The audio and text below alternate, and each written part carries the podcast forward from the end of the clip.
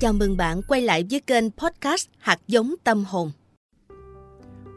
Hôm nay, kênh Sách hay Podcast xin giới thiệu đến quý thính giả phần tóm tắt của cuốn sách Originals Tư duy ngược dịch chuyển thế giới, tác giả Adam Grant. Bạn có biết người chuyên nghiệp tạo ra gấp 3 lần sản phẩm so với người nghiệp dư? Và đây là bốn thói quen sáng tạo giúp bạn tiết kiệm hàng nghìn giờ làm việc. Đạo diễn huyền thoại Martin Scorsese hầu như ra mắt một phim chỉ trong thời gian 1 đến 2 năm, trong khi những nhà làm phim khác trung bình 3,5 năm mới có một tác phẩm. Edison tạo nên hàng nghìn phát minh trong sự nghiệp. Tiểu thuyết gia James Patterson xuất bản gần 150 tiểu thuyết ở tuổi 70, hơn 100 trong số đó là bestseller.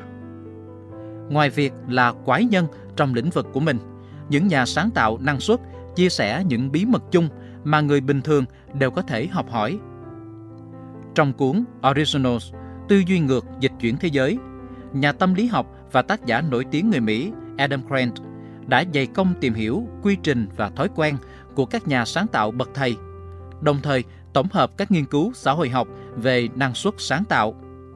Bốn thói quen được Adam tiết lộ dưới đây sẽ giúp bạn, những nhà sáng tạo nội dung, nhà khởi nghiệp, cây viết, nghệ sĩ, tiết kiệm được hàng chục nghìn giờ lãng phí trong sự nghiệp của mình.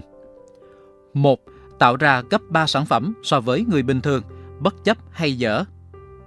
Sự nghiệp nghệ thuật của Picasso gồm hơn 1.800 bức tranh, 1.200 tác phẩm điêu khắc, 2.800 sản phẩm đồ gốm và 12.000 bản vẽ.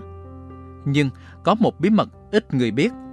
Chỉ một phần rất nhỏ trong số đó nhận được sự đón nhận của công chúng. Nhà vật lý Albert Einstein đã viết các bản phát đặc thù làm thay đổi ngành vật lý, nhưng bên cạnh đó, phần lớn trong số gần 250 công trình từng được xuất bản của ông có rất ít ảnh hưởng. Trong Tư duy ngược dịch chuyển thế giới, Adam dẫn ra nghiên cứu của nhà tâm lý học Dean Simonton cho thấy, so với các đồng nghiệp trong cùng lĩnh vực, các thiên tài sáng tạo không phải là người đạt chất lượng tốt hơn. Họ chỉ đơn giản tạo ra được một khối lượng công việc lớn hơn, giúp họ có được những thay đổi và cơ hội cao hơn để trở nên độc đáo. Nói như một nhà sản xuất chương trình truyền hình, nếu muốn trở nên độc đáo, điều quan trọng nhất là hãy tạo ra thật nhiều tác phẩm. Hãy cho ra đời một khối lượng tác phẩm khổng lồ. Một lý lẽ được Adam chỉ ra. Khi tạo ra nhiều sản phẩm, người ta sẽ nảy ra nhiều ý tưởng hoán đổi lạ lùng, những ngõ cụt và những thất bại hoàn toàn. Nhưng qua đó, họ cũng tạo ra một lượng lớn các ý tưởng có giá trị, không có sự cân bằng giữa số lượng và chất lượng. Lầm tưởng rằng nếu bạn muốn tạo ra một sản phẩm tốt hơn, bạn phải làm ít hơn Thay vào đó, càng làm nhiều, chất lượng sản phẩm càng tăng lên. Tăng gấp 3 lần số ý tưởng bạn tạo ra là đề nghị của Adam Grant trong cuốn sách cũng giống như một cầu thủ bóng chày ở chốt gôn sẽ đánh trúng trung bình một cú trong số 3 cú đập bóng. Mỗi nhà sáng tạo cũng có thể thắng hoặc thua với các ý tưởng của mình. Cách tốt nhất để thúc đẩy khả năng sáng tạo của bạn là tạo ra càng nhiều ý tưởng hơn. Ông viết. 2. Trì hoãn có chủ đích Ta thường được dạy rằng hành động sớm, nhanh chóng là chìa khóa thành công, rằng người chần chừ sẽ bị mất mát. Nhưng đáng ngạc nhiên thay, khi tôi nghiên cứu về sự độc đáo, tôi đã phát hiện được rằng những ưu điểm khi hành động nhanh chóng và là kẻ đi đầu trong mọi chuyện lại bị lấn át bởi rất nhiều bất lợi. Adam Grant đặt vấn đề. Ông dẫn ra nghiên cứu tiến sĩ của sinh viên tên Jihae Shin trong đó, cô yêu cầu các sinh viên đại học viết bản đề xuất cải tiến doanh nghiệp.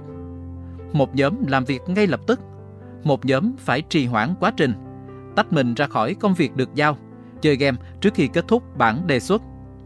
Kết quả, các đề xuất từ những người trì hoãn được đánh giá là sáng tạo hơn đến 28%. Nghiên cứu về lý do sâu xa, Adam đưa ra lý giải Tiến trình trì hoãn giúp họ dành nhiều thời gian hơn để xem xét những cách khác nhau nhằm hoàn thành nhiệm vụ công việc, chứ không phải là khoanh vùng và đóng băng vào một chiến lược cụ thể nào đó. Lịch sử cũng cho thấy một số nhà tư tưởng và nhà phát minh độc đáo nhất đã từng là những người trì hoãn. Martin Luther King trì hoãn bài diễn văn I Have a Dream cho đến tận khi lên bục phát biểu, để rồi ứng biến xuất thần. Leonardo da Vinci theo các học giả, đã vẽ những bức Mona Lisa trong những khoảng thời gian gián đoạn nối tiếp nhau trong nhiều năm, từ 1503 đến 1519. Mặc dù ông cũng thường phát cáu lên vì sự trì hoãn của mình, nhưng Da Vinci nhận ra rằng cái gì độc đáo thì không thể vội vã. Adam ghi lại. Adam Grant lưu ý rằng sự trì hoãn đặc biệt có lợi cho sự sáng tạo trong những thời điểm ta không biết phải tập trung vào đâu để giải quyết vấn đề. Điều này có lợi gì cho năng suất sáng tạo? Khi bế tắc, thay vì ôm khư khư vấn đề, hãy gạt nó qua một bên và đi làm việc khác. Bằng việc tạm nghỉ giữa quá trình lên ý tưởng hay quá trình viết, bạn càng có thêm cơ hội tư duy sáng tạo và dành thêm thời gian để nuôi dưỡng ý tưởng. Adam kết luận. 3. Thẩm định ý tưởng khôn ngoan Dương tính giả và âm tính giả là hai sai lầm phổ biến khi đánh giá ý tưởng, được Adam Grant chỉ ra trong Tư duy ngược dịch chuyển thế giới.